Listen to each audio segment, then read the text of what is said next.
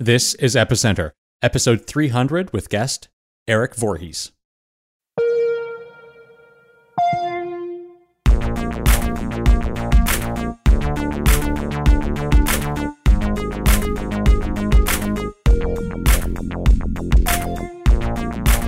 This episode of Epicenter is brought to you by Trail of Bits. Don't leave your project's security audit to just any firm. Trust a team with decades of experience at the forefront of blockchain security research. Go to trailofbits.com to learn more.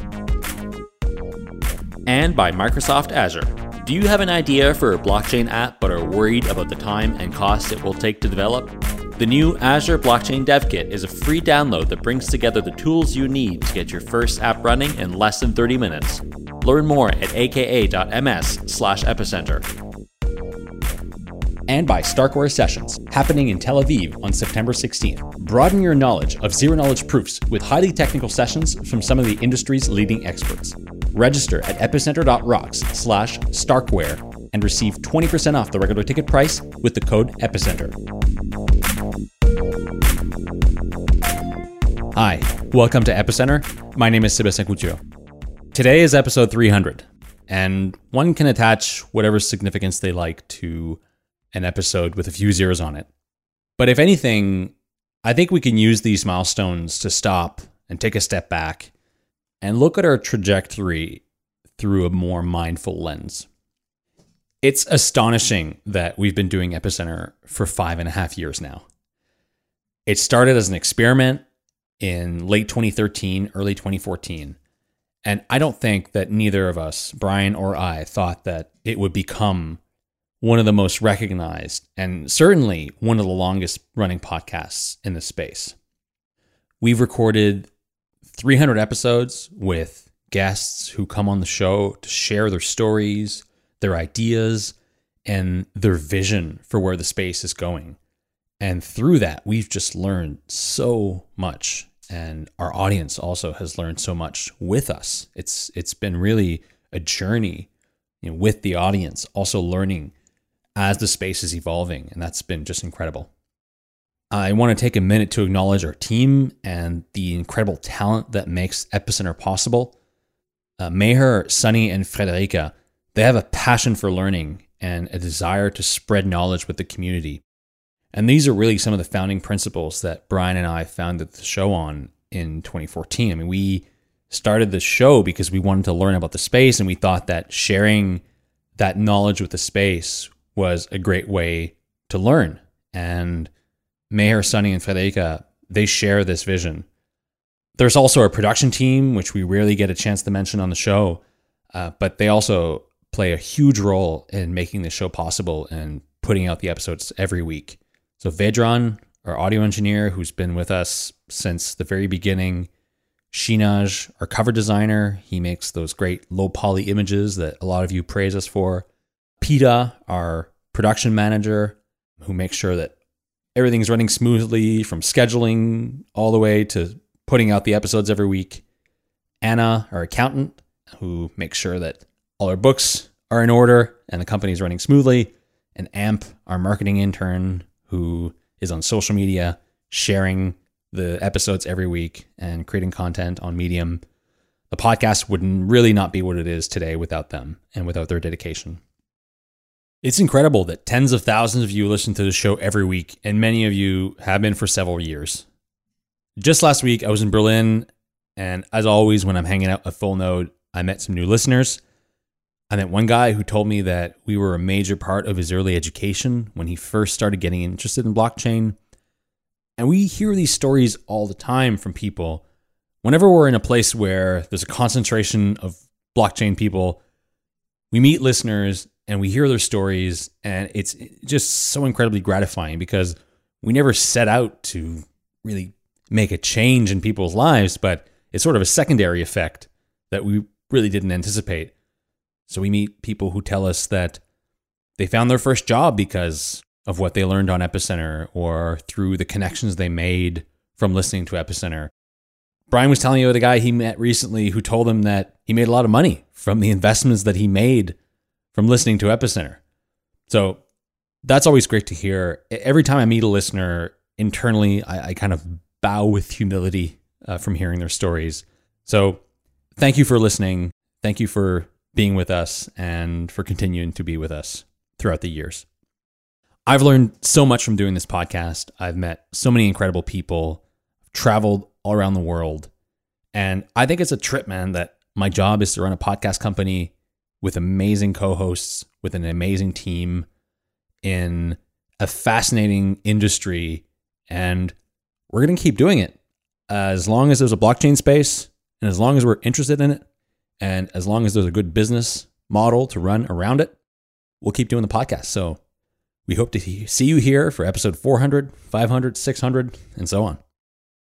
On the heels of that, I've got an announcement about an important change that's coming to Epicenter. Starting today, Epicenter will continue as an audio only podcast. And the video version that we've been putting out to YouTube for the last several years will cease to exist. We'll still post episodes to YouTube so you can continue to listen to the episodes there, only you won't see our faces anymore. This is a decision that we've taken a lot of time and care to consider, and I want to share some of the reasons why we decided to do this. The main reason we're doing this is to remove a lot of the overhead that producing video puts on the production process. It might not seem like a lot when you're watching the show, but producing video is time and resource intensive. It puts a strain on scheduling, primarily because it imposes our hosts and our guests to use certain types of equipment, to record the show from a setting that is appropriate for video recording, to have proper lighting, etc. There's also the production overhead and time required to create those videos and push them to YouTube. And finally, producing video ads is incredibly time consuming. So when we looked at all that and then dug deeper into the actual analytics on YouTube and compared those to the engagement rates that we see with audio, we thought that it didn't make sense to continue. So I really hope that for the few of you who really watch the show on YouTube and expect the video on YouTube, that you'll continue to follow the podcast. As I said, we'll continue to post the audio to YouTube. You just won't see our faces anymore. And you can also follow us on all the other great platforms that we publish, whether it's iTunes, Spotify, Stitcher, or any other podcast app. You can find us there, and we hope you'll continue to follow the podcast. If you want to learn more about this and the reasons behind this change, I put a post up on Medium, medium.com slash epicenter podcast. You can go there and, and read more about this change and why we're doing this. Our last announcement before today's guest DappCon is coming next week. It is on August 21st and 23rd at the Technical University in Berlin. You can still get tickets and get 20% off with the discount code Epicenter DappCon 2019 at dappcon.io. On the 22nd at 10 a.m. in the main chain, the main room, we'll be recording the second edition of Epicenter Live, Sunny, Frederica, and myself. I'll be moderating a panel on user experience and UX on the 21st. I know Sunny is also moderating a panel on governance, and Frederica is also on a panel. You can get more details at dappcon.io. And actually, I just found out about this. There's actually a DappCon podcast. So you can go to dappcon.io slash podcast uh, to hear those episodes. And then on the Thursday, the 22nd, we'll be doing a drinks meetup at a bar next to the university you can go to epicenter.rocks slash Berlin meetup to register and uh, get more information as it comes out. Uh, so come have a drink with us. It'll be fun. Our guest today is Eric Voorhees. Many of you will recognize Eric as the founder and CEO of Shapeshift, and we had Eric on the podcast a number of times in the past. Frederik and I interviewed Eric, and we spoke about a number of things. Our main focus for this discussion was Shapeshift's brand new product release, which some are calling Shapeshift 2.0. It includes a number of interesting new features, including a portfolio management platform that allows you to manage all your assets in one place. They also have hardware wallet support and are built on an entirely new infrastructure. One important distinction with this new product is the fact that users are now obligated to create an account and perform KYC. If you've been following Shapeshift for a while, you know that its hallmark has always been its simplicity, the ability to send tokens to an address and receive an exchange for other tokens on another address without having to create an account. Well, this has changed recently, and we talked to Eric about this change and why they decided to start doing KYC. As always, it's great to get people like Eric to open up about where they think the ecosystem is heading. And so we talked about whether or not he thinks Bitcoin is still fulfilling its initial vision. We talked about Ethereum as well. And we also got into the future of money a little bit. And one can't bring up the topic these days without mentioning Libra. And so we talked about Libra and got his thoughts on where he thinks that currency could take us and what it represents for the future of money. We did disagree a little bit on that topic, where Eric's very US libertarian views did clash with my somewhat more European liberal views, but it was all in good fun. And it's always great to get Eric's insights from that perspective. So without further delay, here is our interview with Eric Voorhees. Hi, so we're here with Eric Voorhees. Eric is the CEO of Shapeshift and a third time coming to the podcast. It's been on, I was just checking before the show, and actually it's been two years. The last time was uh, in July of 2017. So, hi, Eric. Thanks for coming back on the show. Yeah, thanks for having me on. And so, we're going to talk about a lot of stuff today, including Shapeshift's brand new platform, uh, but also, uh, as always, I think it's interesting to uh, get your your thoughts and sort of your views on where the ecosystem is at the moment and how things are progressing since you've been in this in this space for for quite a while and uh, so i'd love to get your thoughts on on that stuff as well. Yeah. First let's let's talk about shapeshift. So you guys celebrated your fifth anniversary this month. So congratulations. Yeah yesterday. Yesterday. Okay. So as we're recording this uh, shapeshift is just over five years old. Let's talk about a little bit about the journey. How did you get here? And um, how do you feel about sort of the last five years uh, generally yeah, well, when uh, when we started, I didn't set about to create a company that would, you know, have 75 employees and um, be you know be doing something important five years later. It was just really a simple tool that I felt needed to be built, and so you know, in the same way that um, that Satoshi Dice back in the day got started as a side project, uh, Shapeshift started as a side project, something that just seemed seemed useful and interesting to build, and so we built it, and then yeah, it was. Uh, July 29th of 2014 that the first transaction occurred, and um, ever since then, it you know it's just been growing organically, and we we've gone through all you know ups and downs of multiple crypto cycles and through many different products, and you know we've we've now attached ourselves to the crazy rocket ship of the crypto industry. And somewhere along the way, it became a real business, um, and uh, so now I, I run it every day as my as my job. And looking back, what is it that you know has surprised you the most about how the company has evolved or how the product has evolved since the that first transaction on, July 29th? I think uh, like what was the big eye-opening thing for me was really that once you get past you know 10 or 15 or 20 employees, um, the company is really a, about building an organization of people, and um, I you know kind of naively thought of it as product first. Like I, I see products, I build products, I like products, and but to do that at scale requires the actual building of an organization of people, not a a product built on technology.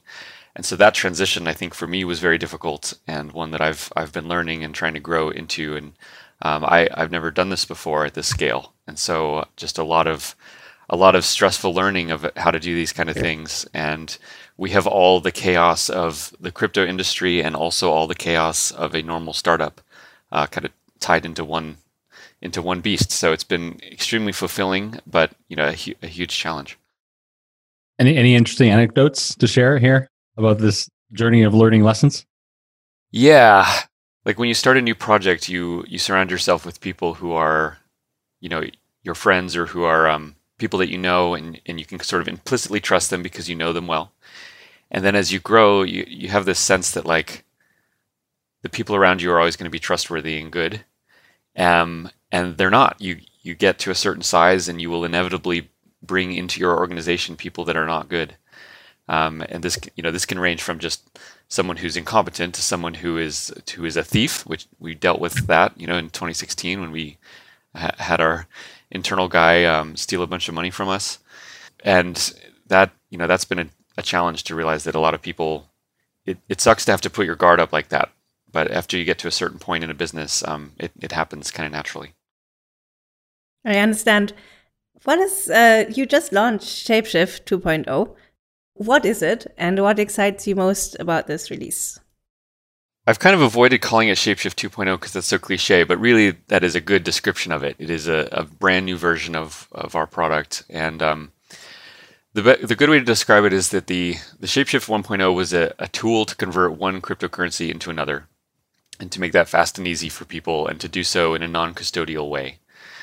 The new Shapeshift allows that same thing, so people can still use the new Shapeshift to convert uh, one crypto into another, but it also brings that kind of self custody principle to the rest of someone's crypto management. So um, it is a wallet. Um, it is a fiat on and off ramp. You can buy and sell Bitcoin uh, from your bank. You can store all your various cryptos safely. Um, it integrates with hardware wallets, so you can keep them um, safely stored offline, but still use a, a, normal web browser to interact with your portfolio. And so basically, it's meant to be, you know, a self-custody alternative to something like Coinbase a really simple and good UX that normal people can use to interact with crypto technologies, uh, but done without us having control of users' keys. So that's kind of the the theme that that I've always wanted this company to build on was one in which people are sovereign over their own wealth.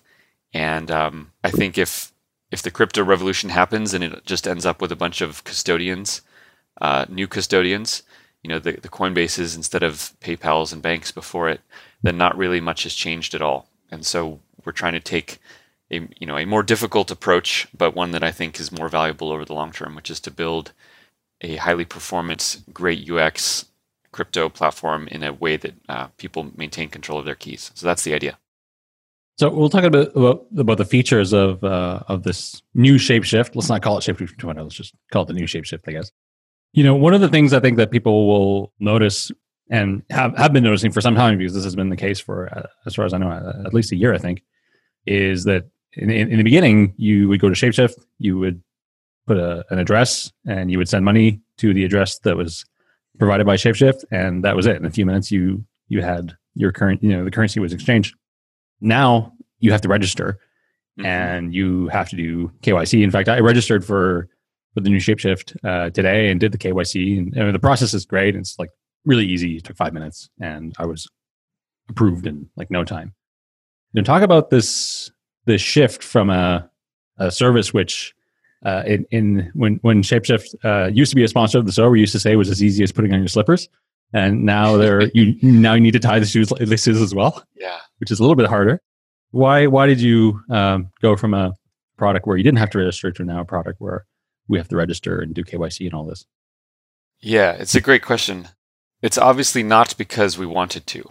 So let's start by saying that.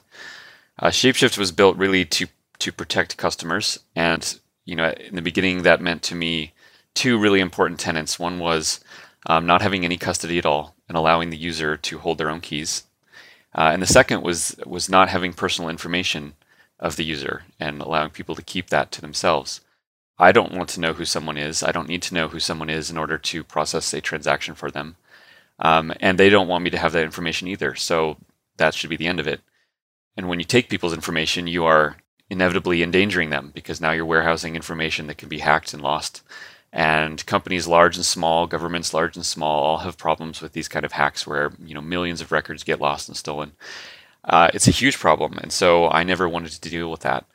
And when we started Shapeshift, um, it was comfortably enough in the gray area that it wasn't clear whether um, whether certain financial regulators would require us to do that. There were arguments sort of on all sides of that question, and we we just figured we would continue forward and keep analyzing it as we grew.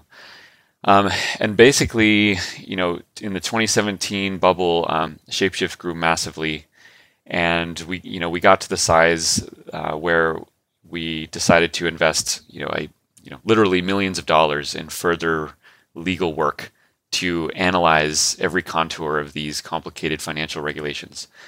Uh, and basically, from that, what came out of it was that we felt it was too risky to continue that model without taking KYC from users. This was really like the most existential struggle I've ever dealt with in my life. It was probably six months of agony and and stress trying to figure out what were the rules exactly, what were the risks, um, how were they different in various places, if we needed to collect information, what would it need to be, and, and among all users or just certain ones, and you know every every aspect of this question we examined. and ultimately came to the decision that we had to collect KYC information on on all users that were trading one crypto for another. Um, this was dismal news for me, uh, you know, a dismal realization and conclusion to come to, because we knew that it would be bad for our customers. We knew it would be bad for us as a business, but we felt that we had to do it so that we wouldn't get thrown in a cage and the whole company shut down, and and that wouldn't be good for customers or employees or anyone.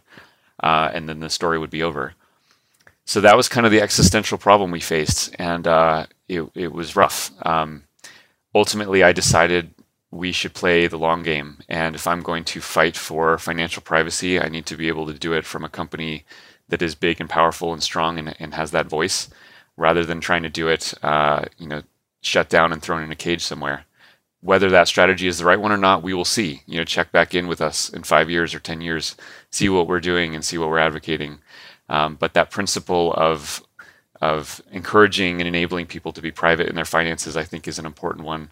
And the fact that we can't allow that on our platform anymore uh, is really unfortunate. And we understand why why customers don't like that. We don't like it either. Uh, for now, we have to do it. So, can you look beyond the regulation that you're complying with? Um, do you see any good in doing KYC, or is it to you just is it literally just a nuisance? It's not a nuisance. It's worse than a nuisance. I think it's unethical. I think it's unethical to force people to give up their personal information um, when they don't want to. So I have a moral problem with it. And um, does good come of it? Um, maybe. I mean, yeah. Once in a, once in a while, by companies spying on everyone, they can sometimes catch a bad guy a little more easily. But to do that, you basically endanger, you know, all all the innocent people, and um, you can go down a very Orwellian road of trying to catch bad guys and always then interfering and uh, imp- impeding on the freedoms of good people. This is kind of the lesson of, of tyranny broadly in history. So I don't I don't support that. I think I think most people are good. I think people have a default right to privacy, and I think they should be left alone. If there is suspicion of a crime, then trying to get information about that person is one thing, but forcing you to get information about those people uh, when there's not even suspicion of a crime, I think is highly unethical. Yeah, this is a position that I, I wholeheartedly agree with, and and have been have become more and more aware of. Obviously, like since being in the crypto space, and I, I find it highly highly frustrating uh, as well that you know it seems to be that in society is moving in this direction more generally. I mean, we had uh, Jerry Brito on a few weeks ago who wrote this paper defending defending cash and the the need for yeah, cash. Great piece. And you know they're they're doing great work in this field, and you know his position is trying to educate lawmakers and and law enforcement uh, officers who you know he feels are mostly patriots and and would defend um, the right to privacy and, and sort of freedom. Uh, I guess sort of in the American context it makes a lot of sense. But also, you know, outside outside the American context, where we're recording this from Germany at the moment, where uh, most places, at least here in Berlin, uh, you can only pay in cash. But I I think that even though you know there's this nice idea that you know people should be free and um, have have right to privacy, that that is not the direction in which the world is going. Um, Definitely not. If we look Definitely at you know, international uh, regulation, financial regulation is not going in this direction. Um, payment systems are not going in this direction. Do you, do you feel that the future is a little bleak? Uh, are you lost hope for um, a future in which uh, people continue to have some form of financial financial freedom and and, and more specifically privacy in, in their transactions? Uh, yeah, I think the world without cryptocurrencies would be very bleak and, and getting worse and worse. I mean, certainly all governments around the world are unanimously in favor of greater surveillance and control of their people. That's kind of a, a truism. Um, and in a world where all money is controlled by central banks and the banking system, which extends from it, um, really the world's financial system is simply a, a, a branch or a, a, tentacle of the government itself. Uh, and I think that's that's pretty frightening um, and dystopian and getting worse. And then along comes this crazy crypto phenomenon, which which does two things. One, it it provides technology that allows privacy. So there's certain certain cryptos that are encrypted, and, and even something like Bitcoin, while it's not perfectly private, brings privacy uh, in in ways that credit cards certainly do not have.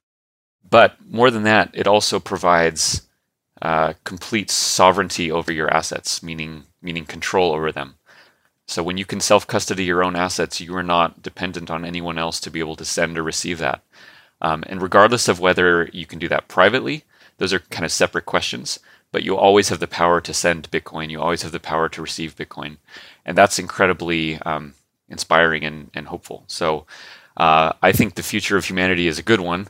But as the world struggles with this question of moving from a fiat and bank based financial system to a, a blockchain and crypto based financial system, which I think is inevitable. There's going to be a lot of struggle along the way because that really changes how the world works, and a lot of people are not going to be very happy about that. So there's an easy way to go about this in terms of shapeshift. I mean, easy in a theoretical sense, not in a practical sense. Um, so shapeshift is halfway decentralized in the way that the settlement layer is decentralized, but the architecture on, on top isn't. How was this design decision made? Do you think if you had gone all the way towards decentralization, even for the architecture on top, you could have foregone the KYC that you find so repugnant? Yeah, great question. Yeah, so decentralization exists on a gradient. It's not a binary thing where you're either decentralized or not. There are degrees of decentralization. Uh, Shapeshift is more decentralized than something like Coinbase, but it's, it's less decentralized than a, a true DEX, obviously. Um, and even among DEXs, you have degrees of, of, um, of decentralization. So, yeah, in the theoretically most decentralized design of a DEX, uh, where the individual contributors themselves are decentralized, there's no corporate entity, there's no central party whatsoever. Yeah, I mean, that software doesn't comply with anything because it, it can't. Um, so that's that's cool, and I, I'm very glad that there are projects like that out there that are working toward that end. Uh, and then on the full opposite side of the spectrum are centralized companies that, especially once they grow past a certain scale, have to be very careful about complying with laws because ultimately they can get shut down and thrown in cages. And and there's there exists you know kind of middle ground between those things where it's a question of how much risk people want to take over the last year, we saw one or two or three dexes um, implement KYC and accounts on themselves, which people didn't think would happen because the creators of the dexes were known. Some of them are actual corporate entities themselves. So even though the technology and the, the exchange was decentralized, it was it was operated by a central company. So these are all these are all questions that I think every every entity in the crypto ecosystem struggles with, and uh, frankly, I'm just glad that there are different models for people to try. That's one of the strengths of the crypto industry is that people can try every model from from the Coinbase model all the way to the most decentralized thing like a like a Bitcoin itself uh, and everything in between. That's what makes this so strong is that there's no single there's no single model, no single weakness because uh, it's diverse. Let's talk about security.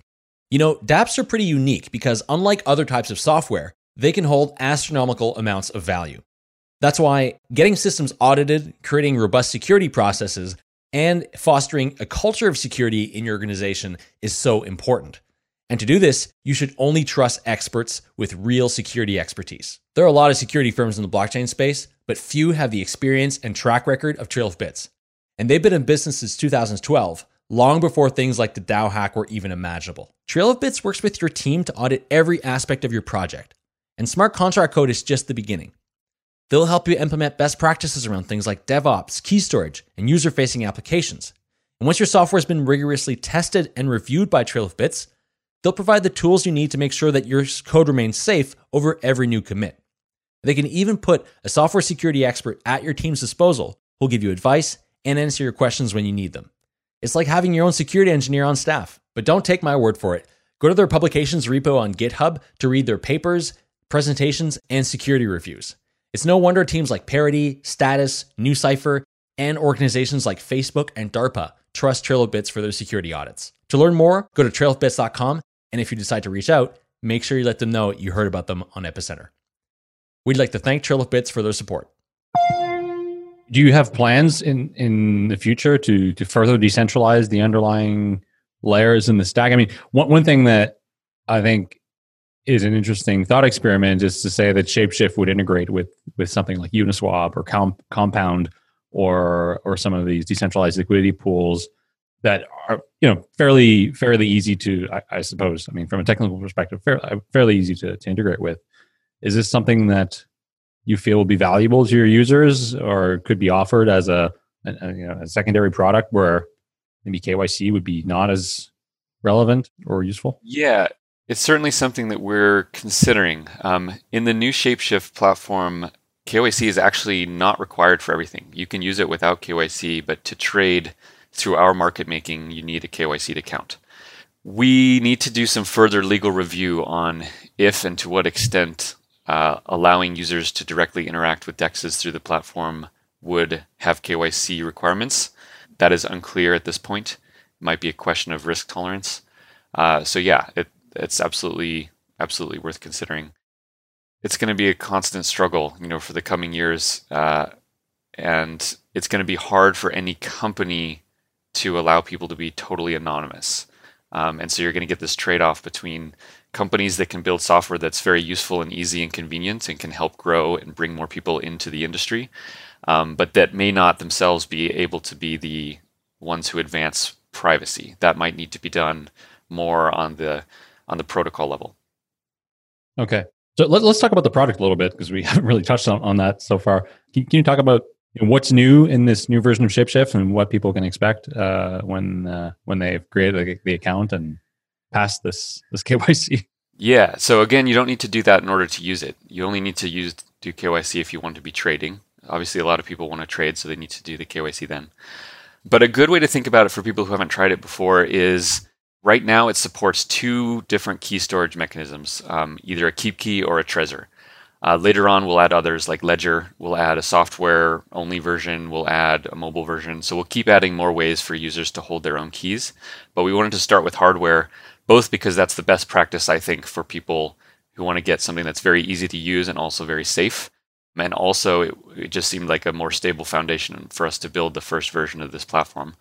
Um, so right now, if you have a KeepKey or a Trezor, you can use the Shapeshift platform, and it basically becomes a much better interface for your hardware wallet holdings.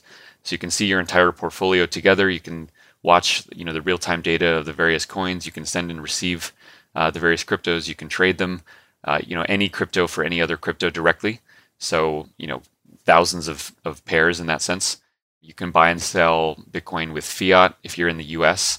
Uh, right now from a bank account, and we'll add options for Europeans and uh, other regions later on. Um, so really, you know, kind of think about what a Coinbase does, trying to be a one-stop shop for all all basic crypto, but to do it in a way that allows you to retain custody over your assets. That was really the key for us. Um, and then one, you know, one important distinction is that there are a lot of a lot of wallets out there that are multi-asset, but generally they are like only Ethereum and Ethereum tokens. Um, so there are tons of those kind of wallets. The crypto platform works across um, most of the major blockchains and we'll continue adding more into the future. So that's kind of the, the current version V1 of this platform. And then over time, we'll add um, new coins. We'll add things like staking, obviously. We'll add different key storage mechanisms. We'll add other ways to interact with, with the decentralized financial systems, you know, uh, lending markets and money markets as those develop. And so, really, this is meant to be like a a B2C way for people to interact with the crypto world and to store their assets safely uh, and retain self custody over them.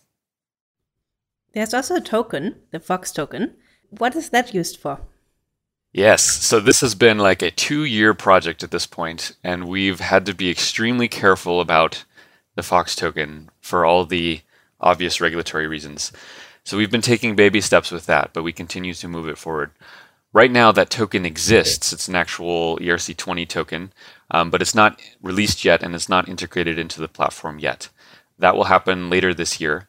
And basically, what the Fox token does is uh, anyone who holds them will get better rates on the trades that they have. So you can think of it sort of like a loyalty program or a reward system where simply by possessing those tokens, you get um, better and better rates on the trades.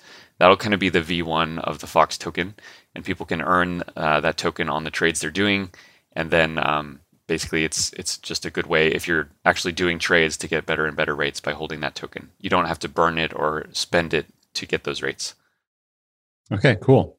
Yeah, the, way I see this, if you just think of the this new platform as like a, a place where one can manage uh, his or her portfolio and set aside the trading aspect for a moment, it's it's like a great self-custodial multi-currency wallet where one can manage their portfolio, see how their portfolio is doing, and to me, it feels like kind of an improvement on what like a Ledger Live could be.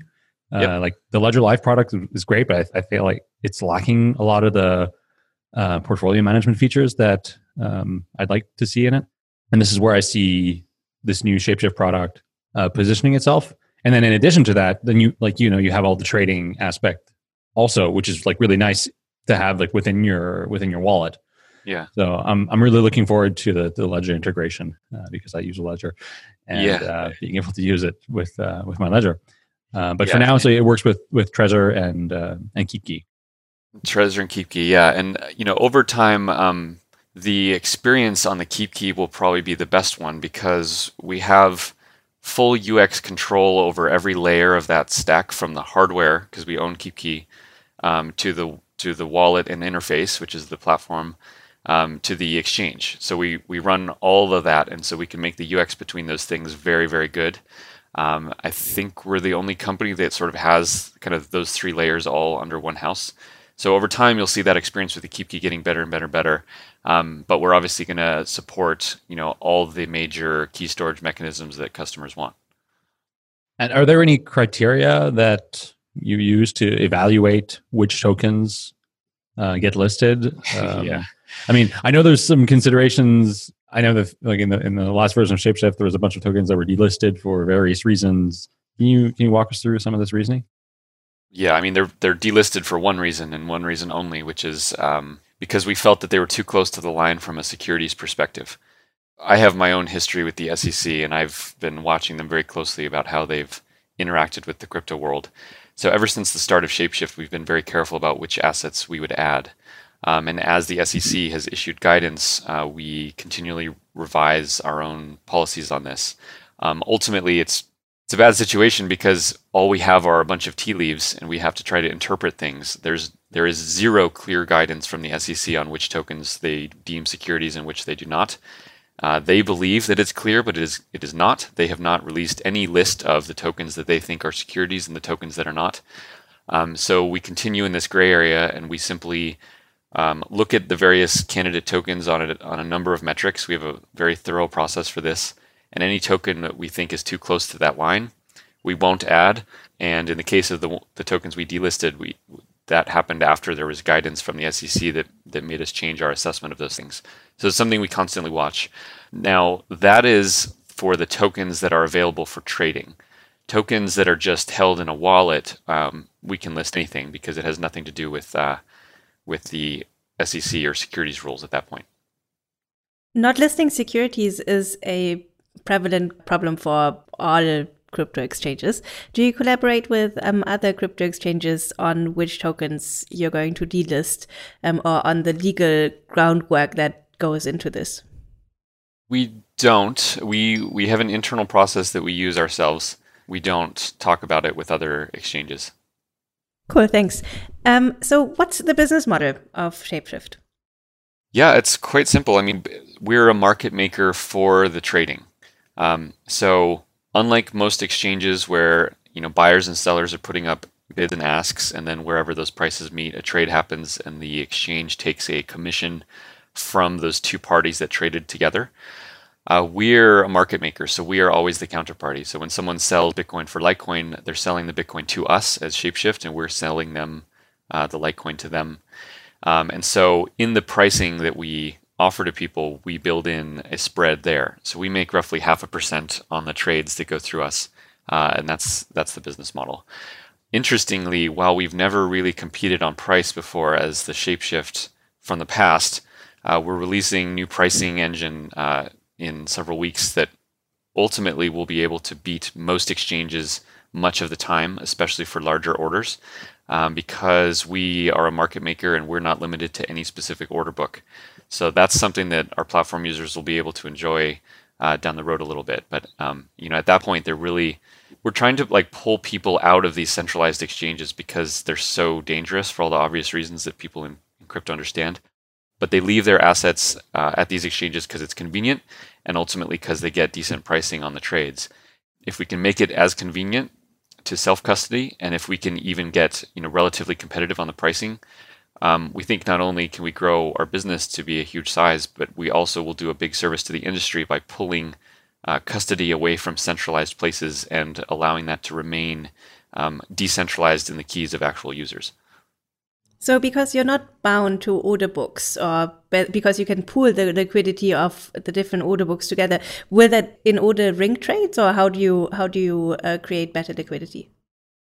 So yeah, we watch the order books of five different exchanges right now, and over time, you know, we'll add more. Um, and you know, let's say someone is trying to sell twenty thousand dollars of Bitcoin into Dogecoin. On any specific exchange, you know, there's going to be an order book that might you know the price may move by X percent on an order that size. But if you spread that order out across all the exchanges, the price would move less than that. Uh, and so, because we can theoretically do that by being the market maker ourselves, we can give better pricing to users than they would get on any particular exchange, and and they never have to uh, worry about the custody. When do you quote the customer the price? Is it before you've actually done the price or is it after? And is there um, an element of uh, risk analysis involved for you guys? Yes, there is. So Shapeshift has always had two order types. One's called quick and one's called precise. Um, basically, with a quick, we show the user a price that's updating all the time. And whenever they actually do the trade, they'll get the price that's offered at the time of that trade. Um, the other way is that they can lock in a price for a window of time. And so in that case, they might be getting a slightly worse rate, but but at least they know what the price is, you know, exactly. On both of those, we as Shapeshift bear some risk, and we certainly lose money on some trades some of the time. Um, so we build that into our modeling, and you know, the better we get at that, you know, the lower we can tighten the spreads, and that's that's sort of part of the business is is that is doing that intelligently. Have people tried to exploit that? Oh yeah. because basically, if you know how the, the how, how the algorithm is built, you can always try to game it, right? For sure, and yeah, and uh, it's always a, a, game of whack a mole. And there have been people who have you know successfully traded through us and, and made a bunch of money, and we lost the money, and we see what they do, and we learn from it. And so, yeah, uh, you know, markets are are can be thought of as everyone trying to game everyone else, and um, in that sense, you just have to be careful and, and prudent in what you're offering to people. This episode of Epicenter is brought to you by Microsoft and the Azure Blockchain Workbench. Getting your blockchain from the whiteboard to production can be a big undertaking. And something as simple as connecting your blockchain to IoT devices or existing ERP systems is a project in itself. Well, the folks at Microsoft have you covered. You already know about the Azure Blockchain Workbench and how easy it makes bootstrapping your blockchain network pre configured with all the cloud services you need for your enterprise app. Their new development kit is the IFTTT for blockchains Suppose you want to collect data from someone in a remote location via SMS and have that data packaged in a transaction for your Hyperledger Fabric blockchain. The development kit allows you to build this integration in just a few steps in a simple drag and drop interface. Here's another great example. Perhaps you're an institution working with Ethereum and rely on CSV files sent by email. One click in the dev kit and you can parse these files and have the data embedded in transactions. Whatever you're working with, the dev kit can read, transform, and act on the data. To learn more and to build your first application in less than 30 minutes, visit aka.ms slash epicenter.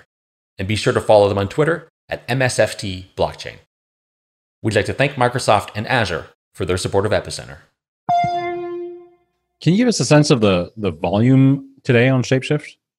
Today's volume, like ever since we implemented KYC last fall, volumes have been pretty dismal. And so we've been in this this phase of rebuilding the new shapeshift and then kind of rebuilding a whole new business uh, on that new platform. So today, I think we do an average of like two hundred thousand dollars a day in trades, which you know get for a year or two ago is is really low, and that was like the thing that we knew would be really painful when we implemented KYC is because we essentially gutted the entire customer base that we'd been building for for several years. All the wallet partners that used us dropped us because they didn't want their customers to have to deal with KYC. So yeah, that that's been that's been difficult, and we just have to rebuild a, a new company with the new model. With a half a percent margin, that that's obviously not enough to support a company. How are you planning on getting that up in the near future, or how is this going to improve? Yeah, by bringing customers into the platform and with enough customers comes enough trade volume, and with enough trade volume we get back to profitability. So it's really just a question of of trade volumes, and to do that, we need to build a product that people like using, that they feel safe using, and that is distinct from you know obviously the other competitors in the market. Do you see yourself trying to attract uh, larger players or institutional investors? Maybe we're the only company in the world right now that's not trying to go after institutional investors. I'm sure a lot of companies will make a lot of money with that, but our expertise is in B2C and actually catering to end users of crypto. And I think our role will be to help the world, you know, of actual end users transition from a fiat and bank system into a, a blockchain crypto system. And so we're building a product that will be useful for for normal people, you know, everyone who's just getting into crypto to people who have a lot of crypto but themselves are are individuals. So we're not going after um, businesses really. We're we're definitely not going after institutions. And I think there'd be kind of a culture mismatch if if we as Shapeshift went after Wall Street institutions. That would be it just wouldn't fit. so it's not us. We'll we'll leave that field to other companies. I can't see you going down that path. uh, no. But you know, since the the volume has gone down quite dramatically, and, and as you mentioned, that um, has affected your revenues. Are there other uh, business models that you're pursuing, uh, even you know, even in the sort of B two C uh, market? Nothing that that we're trying to replace our our core business model with. I mean, ultimately, we make money as a market maker uh, for people that are trading between digital assets. And so um, that fundamental premise hasn't changed. We've just had to change the product that we offer that service through. So yeah, it's going to take time to rebuild a customer base and get those volumes back up, but we're a business, and so that's what we do. One one last thing uh, that we wanted to ask is: so the last time you were on two years ago was to talk about Prism, uh, which uh, yeah. was a portfolio management portfolio management yeah. platform. Yes, you shut that product that product down recently, or in the last about a uh, year six, ago. About a year ago, yeah, in October of last year. Yeah. Talk about why why you shut that down and what was the experience there. Prism was super cool, but it was basically a way. It was built on Ethereum, and it was one of, if not the first, commercially available smart contract financial applications built on Ethereum. And basically, what it did is allow people to um, put up collateral uh, in Ethereum and then create a portfolio essentially a derivative portfolio of various assets. It was all held in a smart contract, so it was trustless. And then the performance of the portfolio, you know, you'd make money or lose money over time. And then when you close the portfolio, you, you either get back less or more collateral than you put in based on the performance of that. It was very cool because it was essentially an easy way to get exposure to digital assets without having to set up a whole bunch of different uh, key storage it had one significant problem, sort of, that didn't exist when we first fathomed it.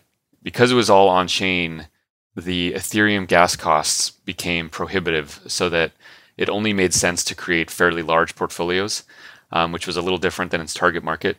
That, you know, over time, we could have solved, and there were some ways around it. And I think Ethereum has to figure that challenge out uh, in other ways already.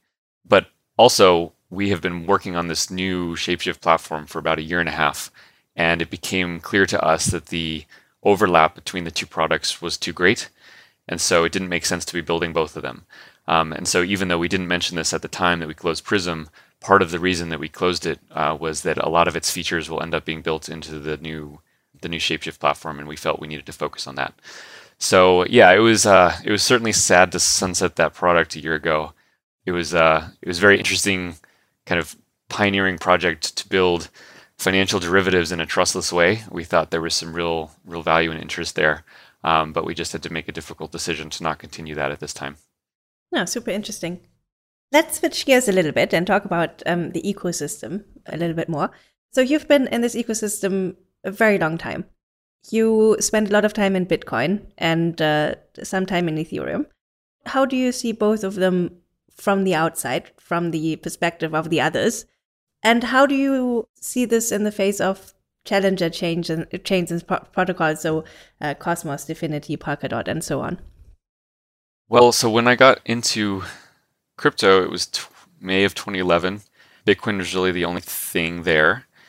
And the entire crypto community was the Bitcoin community. They, they were synonymous as this technology grew and as people started building different kinds of blockchains and experimenting with different ways of using this technology, different use cases, different types of assets, the community has obviously fragmented and split into many different pieces. I see myself as part of the entire cryptocurrency ecosystem, um, not just the Bitcoin ecosystem and, and not just the Ethereum ecosystem, but really a holistic uh, approach to realize that this is an entirely new set of technologies and asset classes. I think they are mutually beneficial to each other.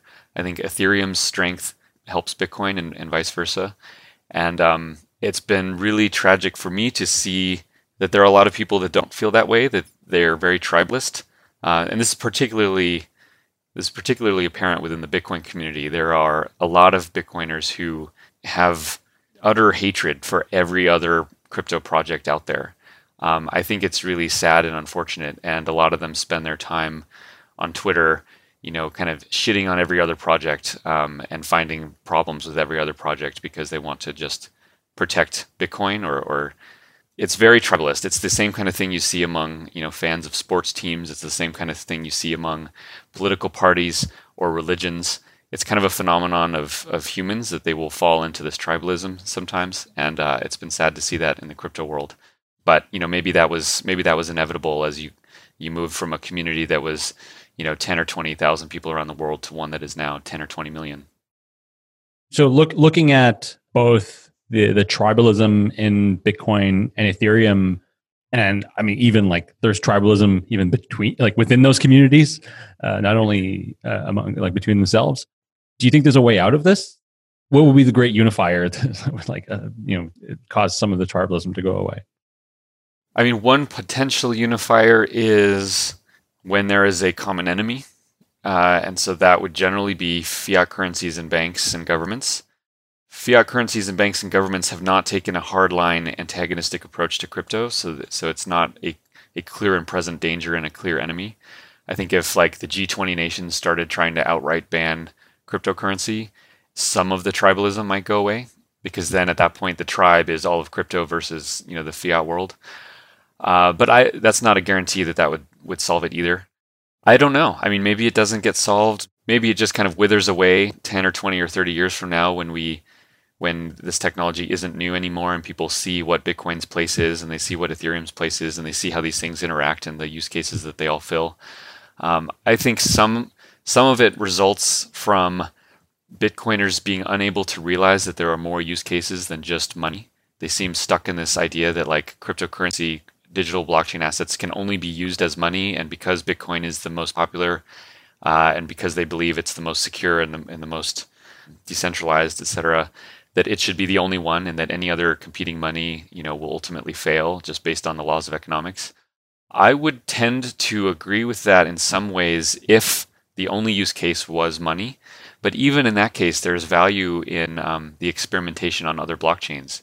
It is not clear that Bitcoin's blockchain and its structure is the optimal way to do money. The world deserves a period of experimentation of 10 or 20 or 30 years to, to vet that out.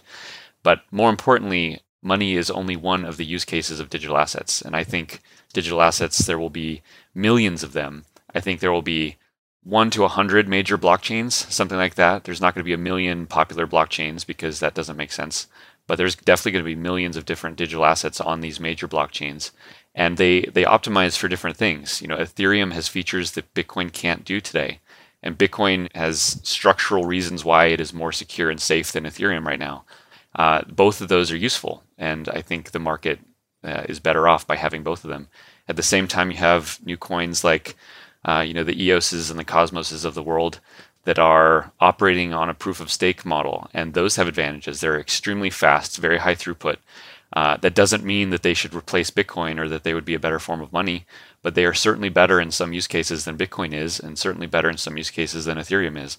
And I think that's okay. I, I think it's a, a healthier industry when you have multiple technologies providing multiple products for people. And so, uh, you know, I just see all that as, as good stuff.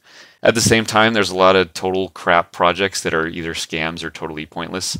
So this doesn't mean that every crypto project deserves recognition or respect, but I think a lot of them do. And so, um, I don't know how the tribalism ends, but it's been it's been kind of disappointing.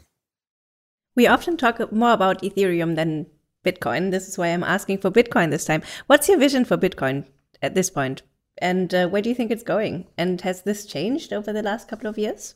So, my fundamental view of Bitcoin has not changed ever since I got involved many years ago. And that is that I believe it has a good chance of ultimately replacing, by outcompeting fiat currencies around the world and becoming a new monetary standard uh, for the whole world. I think that that was its initial promise. And I think it is, with each day that goes by, it gets closer and closer to that. I am one of the people that believes that fiat currencies will go away. I think that over time, when people realize they can have money that cannot be created out of thin air, or they can have money that can be created out of thin air by politicians, over time they will they will choose the former. But it's going to take a long time and and at least a generational shift, if not two. So one one thing that has changed though with Bitcoin is also early on it was seen as a really good payment system, like a very easy, quick way to to pay people around the world that was fast and cheap. Um, it's still quite fast, obviously, it's the same speed it used to be. Um, and for international transfers uh, or for anything that is, you know, call it high value, which means, you know, a few hundred dollars or more, um, it's still a great payment system. But obviously, as it gets bigger and bigger, the fees are going to get worse and worse, and it's going to be useful for fewer and fewer payment use cases. Maybe that's okay. Or maybe things like Lightning Network will really take off and, and handle those smaller transactions, and that would be okay too but that's that's something that's definitely different from when I first got involved. Um, to, to see kind of something that used to be you know send money for essentially nothing to now you know it doesn't make sense to send a ten dollar Bitcoin transaction ever. Um, and at the worst case, you know back in the last bubble, uh, the average fee on Bitcoin transactions was fifty dollars. We had we had customers sending us a hundred dollar trade, you know, of, of Litecoin into Bitcoin, and they would end up with with fifty dollars on the other side and think that we scammed them. And you know, someone who's new and is like, why the, why in the world did you take fifty dollars of my transaction? That was an uncomfortable conversation to have with thousands of different people. So that's certainly not ideal for payments, but payments is just one of many things that crypto can be used for. And if Bitcoin does not become the widespread payment network that people thought at first, that might be okay too. My view is that if Bitcoin is money and is meant to be money, that the ecosystem like should should really be working hard to make it money. And I think like Lightning Network is a good uh, step in this direction. But do you see anything that the Bitcoin ecosystem specifically could be doing better to um, move closer to this goal of of being a replacement for fiat? I think you have to separate the the money from the payment system. Um, obviously, a money that has easy payment systems attached to it is better than one that doesn't. But it's not clear that if Bitcoin is going to be money, it needs to be able to have cheap $5 transactions. Maybe it does not. That's, that's unclear. Um, it is also very possible that a different crypto starts emerging that simply because it is faster and cheaper, it ultimately takes more uh, economic activity and it becomes money. And it's totally possible that Bitcoin fails because it did not optimize for speed and transaction throughput. Um, I don't know. I don't know where that will come out. But again, that's why all this experimentation is really important. Starkware is organizing the Starkware Sessions Conference during the Tel Aviv Blockchain Week in September, and you should definitely consider going. In case you don't know about Starkware, they're productizing zero knowledge proofs to solve two of the blockchain ecosystem's most pressing issues scalability and privacy. And Starkware is co founded by Eli Ben Sasson, who was previously on the show. The conference will cover some of the most cutting edge research and applications in the field of zero knowledge proofs. And you can expect only the brightest minds in the space to discuss things like self custodial trading, Starks for Layer 1, Stark friendly hash functions, and other cool things you can do with Stark proofs. Many of the speakers are Epicenter alumni, including Ethereum researchers Vitalik Buterin, Alexei Akhunov, and Justin Drake. Martin Köppelmann of Gnosis will also be speaking, as well as Arthur Breitman of Tezos. So if you're interested in broadening your understanding of these cutting edge technologies, there's no better place to do it than Starkware Sessions. Join the conference in Tel Aviv on September 16th, or come a day early for the Stark 101 workshop, where you'll build a Stark prover from scratch. Tickets are on sale now, and you can find the registration page at epicenter.rocks slash starkware. That's S T A R K W A R E. The first 50 people to use the code EPICENTER will get 20% off the regular ticket price. We'd like to thank Starkware Sessions for their support of Epicenter. What are your thoughts on Libra? So you had a tweet storm in which you welcomed Libra. My first tweet storm. Yeah, I know. I, I saw. Can you explain your reasoning behind uh, why you why you think it's good for the ecosystem? So I've been interested in this mysterious Facebook cryptocurrency, you know, kind of ever since the news about it started leaking, uh, kind of mid late last year. I assumed that it would be kind of some watered down centralized coin that was not very interesting. Really, just like a dollar pegged centralized, you know, quote unquote digital currency. Uh, that's what I assumed would happen. But when the actual details of Libra were revealed, um, I was quite enthusiastic about it. Certainly, it is not a censorship resistant, self sovereign cryptocurrency like Bitcoin but it's also something that is much more interesting, much more decentralized, and much less, you know, tied to government policy than fiat. So they did two kind of really important design decisions. One was that it is actually built on a blockchain, uh, sort of in, you know an open source, uh, permissionless ledger that people can be building on. That was a big design decision that was important. And then two is it's backed by not it's not a one to one peg with the dollar, which would have been their easy way to do it. It's actually backed by a basket of um, of fiat and bonds, uh, and what that means is that it is sort of above or or greater than any specific national currency. And because Facebook has two billion users, it's really the first credible near term competitor to something like the U.S. dollar. I found that to be extremely exciting. I think a world based on you know, large companies issuing their own currencies would be much better than one where governments are issuing their own currencies. And something even better than that is where is a, a purely decentralized cryptocurrency like Bitcoin. But I see Libra as a really good stepping stone between those two worlds. And then I was pleased to see, well, maybe pleased is the wrong word, entertained to see how quickly the governments of the world came out against Libra. Um, they were very uncomfortable about what Libra was doing. Um, and this was largely because they saw it as a threat to their monopoly over money creation. And now we have hearings um, in the major, you know, major branches of government uh, in the U.S. and elsewhere, where they're actually talking publicly about the qualities of money, the attributes of money, and whether uh, you know central banks should create money or private markets should create money. These kind of discussions never happened ten years ago. Um, they haven't even really happened within the Bitcoin world because the politicians haven't taken Bitcoin seriously as an existential threat to dollars. I'm glad they're not taking it as that threat, even though it absolutely is that threat. But when Facebook comes out and does it, they see that immediately as a existential threat to dollars and, and other fiat. And that's that's just fascinating. I mean, at this point, Facebook has become the lightning rod to which all the ire of these various politicians is going to be drawn. I don't know that Libra will ever actually launch because I think the government's going to be so upset with them that they can't actually get it out the door. That demonstrates yet again why decentralization is so valuable. And ultimately, I think that's good for Bitcoin. And I think if Libra launches, it's good for Bitcoin because it pulls people further out of the fiat world and into a, a more digital um, currency world. So I'm excited about the whole thing. I, I applaud Facebook for making some design decisions that would be obviously controversial and really push the envelope. I think uh, you know whenever I see bravery from a company that large, I, I think that's very respectable.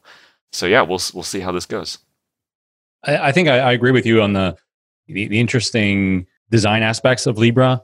Uh, I think that you know, we probably weren't expecting that to emerge out of this project, um, yeah. and uh, it, it has been entertaining as well to see regulators and lawmakers and politicians throw their arms up uh, at, at this project. Um, and it, it, it's it's sort of like you know we're scoring points like cryptocurrency the cryptocurrency ecosystem is, is is scoring some good points in this in this fight. Yeah. On the other hand, fervent critic of uh, of Facebook for its numerous privacy transgressions over the years, mm-hmm. and you know we're learning more details now about uh, some of the things that are to come and like sort of like its messaging app suite etc uh, I, I, think it's absolutely inevitable, inevitable that if libra ever launches that facebook would use the data to fulfill its mission which is to sell advertising to its advertisers and exploit people's financial data what are yeah. your thoughts on that like where where do you sit in between these sort of you know this is great because it goes against uh, government and national currencies, and on the other hand, um, you know the uh, the risk to users yeah, in terms of privacy. I'm not one of most people who thinks Facebook is evil because they use people's data. I think people that use Facebook as customers and they want a free service and then expect the company to just build them a free service without taking their data and selling it are are naive and frankly frankly unfair. I think any private business that you can opt out from, you can opt out from. So if you don't like what Facebook does with privacy, don't use it. If you don't like what Libra does with privacy, don't use it. Uh, and that's the marketplace at work. Um, I would much rather have a world where Facebook has the predominant currency and takes information from it to sell you advertising versus a world in which the Federal Reserve issues the main currency and they're able to debase it and print it at the whim of politicians, which impoverishes the entire world slowly over time. I think that's a huge improvement over the status quo. Uh, better than both of those, of course, would be a world in which a properly decentralized cryptocurrency like Bitcoin uh, exists and is is the dominant money. But it, it really kind of depends on what you're comparing it to. So, in effect, Libra is a currency that's that's issued by a non-state actor that is nevertheless extremely powerful in the legacy world. So something that can't be said um, of bitcoins and the like. So even if you just look at the total market cap of Bitcoin and Ethereum, uh, that is completely dwarfed by Facebook and all the other companies um, that are attached to Libra now. Do you think this is going to change how we think about state and non-state actors and do you think this is going to blur the line? Because in effect so far money issuance has been a monopoly for you know nation states. Um in i mean discounting bitcoin but i mean basically in in the grand scheme of things bitcoin and ethereum they they're, they're really small phenomena. So um they're not going to uh, throw off entire governments yet but uh, do you think, in, in hindsight, we'll see this as a pivotal moment? Yes, I think it's definitely a pivotal moment. Um, I think there's generally an impression that governments have always managed money, and thus the fact that Bitcoin is this new thing and or Libra is this new thing is something entirely different from history. Um, the reality is that governments have only really been issuing money at the base layer for a few decades. I mean, basically since 1971, when the dollar went off the gold standard, we've had a purely fiat system. Prior to that, um, it was really a, a gold and, and, commodity money system, uh, an, an, imperfect one, but one that was still at the foundational layer um, built on on gold. So this isn't something entirely new at all. It's really a, a return, or let's say, it's really the world leaving the context of governments being responsible for money and going back to something that is that is outside of the control of any politician or, or any government.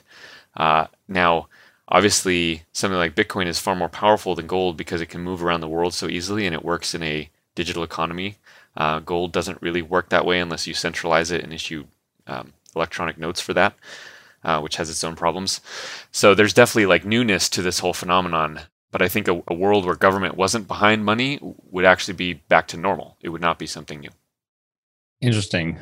I think that there's a contextual aspect that comes to play here that needs to be considered as well is that the world of 100 or 200 years ago and the economy of 100 200 years ago was far less complex than what we have today yeah. um, in terms of activity, market activity, uh, population, supply um, chains, supply chains, etc.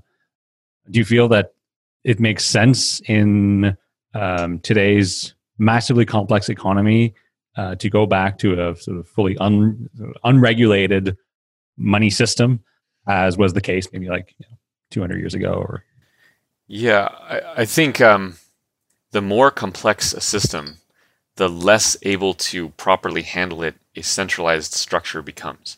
So in a simpler system, centralization can work really well.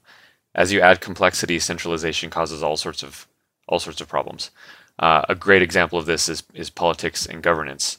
The biggest problems in politics are the ones in which you have the most people involved. So a town council never commits like genocide or or you know crazy global issues, um, and most people feel reasonably okay about their town council. Uh, when you get up to like a, a, city or a state level, there's more controversy and more problems, but but still nothing like what you get at national governments. Um, especially when it comes to markets, which are incredibly complicated, and there are no people on Earth who are smart enough to really understand them. that that kind of that humility is completely lost within politicians. They all believe that if you get a few economists in the room, you can understand something as complex as the global economy. I think because something is that complex, it has to have a decentralized structure. And when you have central banking, um, where they are literally controlling the price of money, they're essentially planning the price of money for the entire world. That is the same kind of central planning that took down Soviet Russia, the same kind of central planning that's taken down Venezuela that kind of thing is really dangerous. And so I think the world would be much better off to, to the degree it is complex, it is much better off with a decentralized system in which no central party is trying to have all the information because it certainly cannot have it even if it wants to. I mean, I'd like to touch on something you said there, which I think is relevant here. And obviously, I agree that central planning, planning to the extent that you know we saw in Soviet Russia or that we see in Venezuela is an extreme that at some point does collapse and you know we we can see what's going on in Venezuela right now, and we've seen this in the last fifty years in many places. But you know, you said something about you know people not being smart enough to um, to understand what's going on in their in their own market, and you know I'd like to tie that back to Facebook and the sort of unchecked aggressions and transgressions on people's privacy and the fact that sure like people can use facebook if they like or they can stop using it but I think that in the aggregate, people don't really understand or appreciate the the risks of such a such an unchecked power that is governed only by markets, uh, such as Facebook. And you know we've seen that in the last couple of years with what happened in the U.S. elections, and I think that is just a, the tip of the iceberg because in reality, I think we, you know there wasn't really that much AI or machine learning you know behind that. You know, yeah. do you do you think that companies like Facebook should be, and this is sort of off topic, but do you think that companies like Facebook should be allowed to, you know, just do as they please and grow to near like too big to fail size and um, not be regulated at all? I mean, my my general moral philosophy is that uh, anything peaceful should be permitted, and um, I can always walk away from Facebook. I cannot walk away from the U.S. federal government uh, I am taxed and stolen from by them regardless of what I want to do. I I just see them as completely different uh, threats in in their character. I mean, I don't I don't see Facebook as a problem because people can stop. They they can opt out of that. Um, if I could turn off my support to the federal government, that that would be incredible, you know. But but I can't. Um, I'm tr- I'm trapped, and I'm the, the the federal government, and not only that, but Facebook does not have a military that goes around the world killing hundreds of thousands of people. So, yeah, is it bad that they use your data to sell to advertisers? Sure, I, I, guess that that's bad, and people should certainly be more cognizant that that's happening. I agree with that. But they're not killing people. Facebook isn't killing people. The US federal government is literally killing hundreds of thousands of people. To even put them in the same boat, I think, is, is unfair, and I would much rather have large, peaceful corporations like Facebook that are market based and regulated by markets running money systems versus the large governments that literally kill people and have the the legal protection of, of theft and murder. I think that is that is the great injustice of the world. And so the the more that the control over money moves out of that world and into into the private marketplace, the better. Well, I, I would say that once Facebook has its own money and control over money, it it can definitely at that point start going around and killing people. or it, it, well, then, then my opinion, it, then my opinion will change. I mean, if you, but but private companies don't. But do Facebook, you know, doesn't is not an elected uh, body of people. Totally disagree. So you have more control in your election of Facebook than you do in the election of, of U.S. politicians. If you don't like Facebook, you can sell their shares. Well, I'm not American. Close so, your okay. account. Well, right, but but users users of Facebook they can sell their shares, they can close their account. That that is democracy. That is opting out of something, and that is much more powerful than the than this this charade of political votes that elects the, the stupidest people among a population to lead them.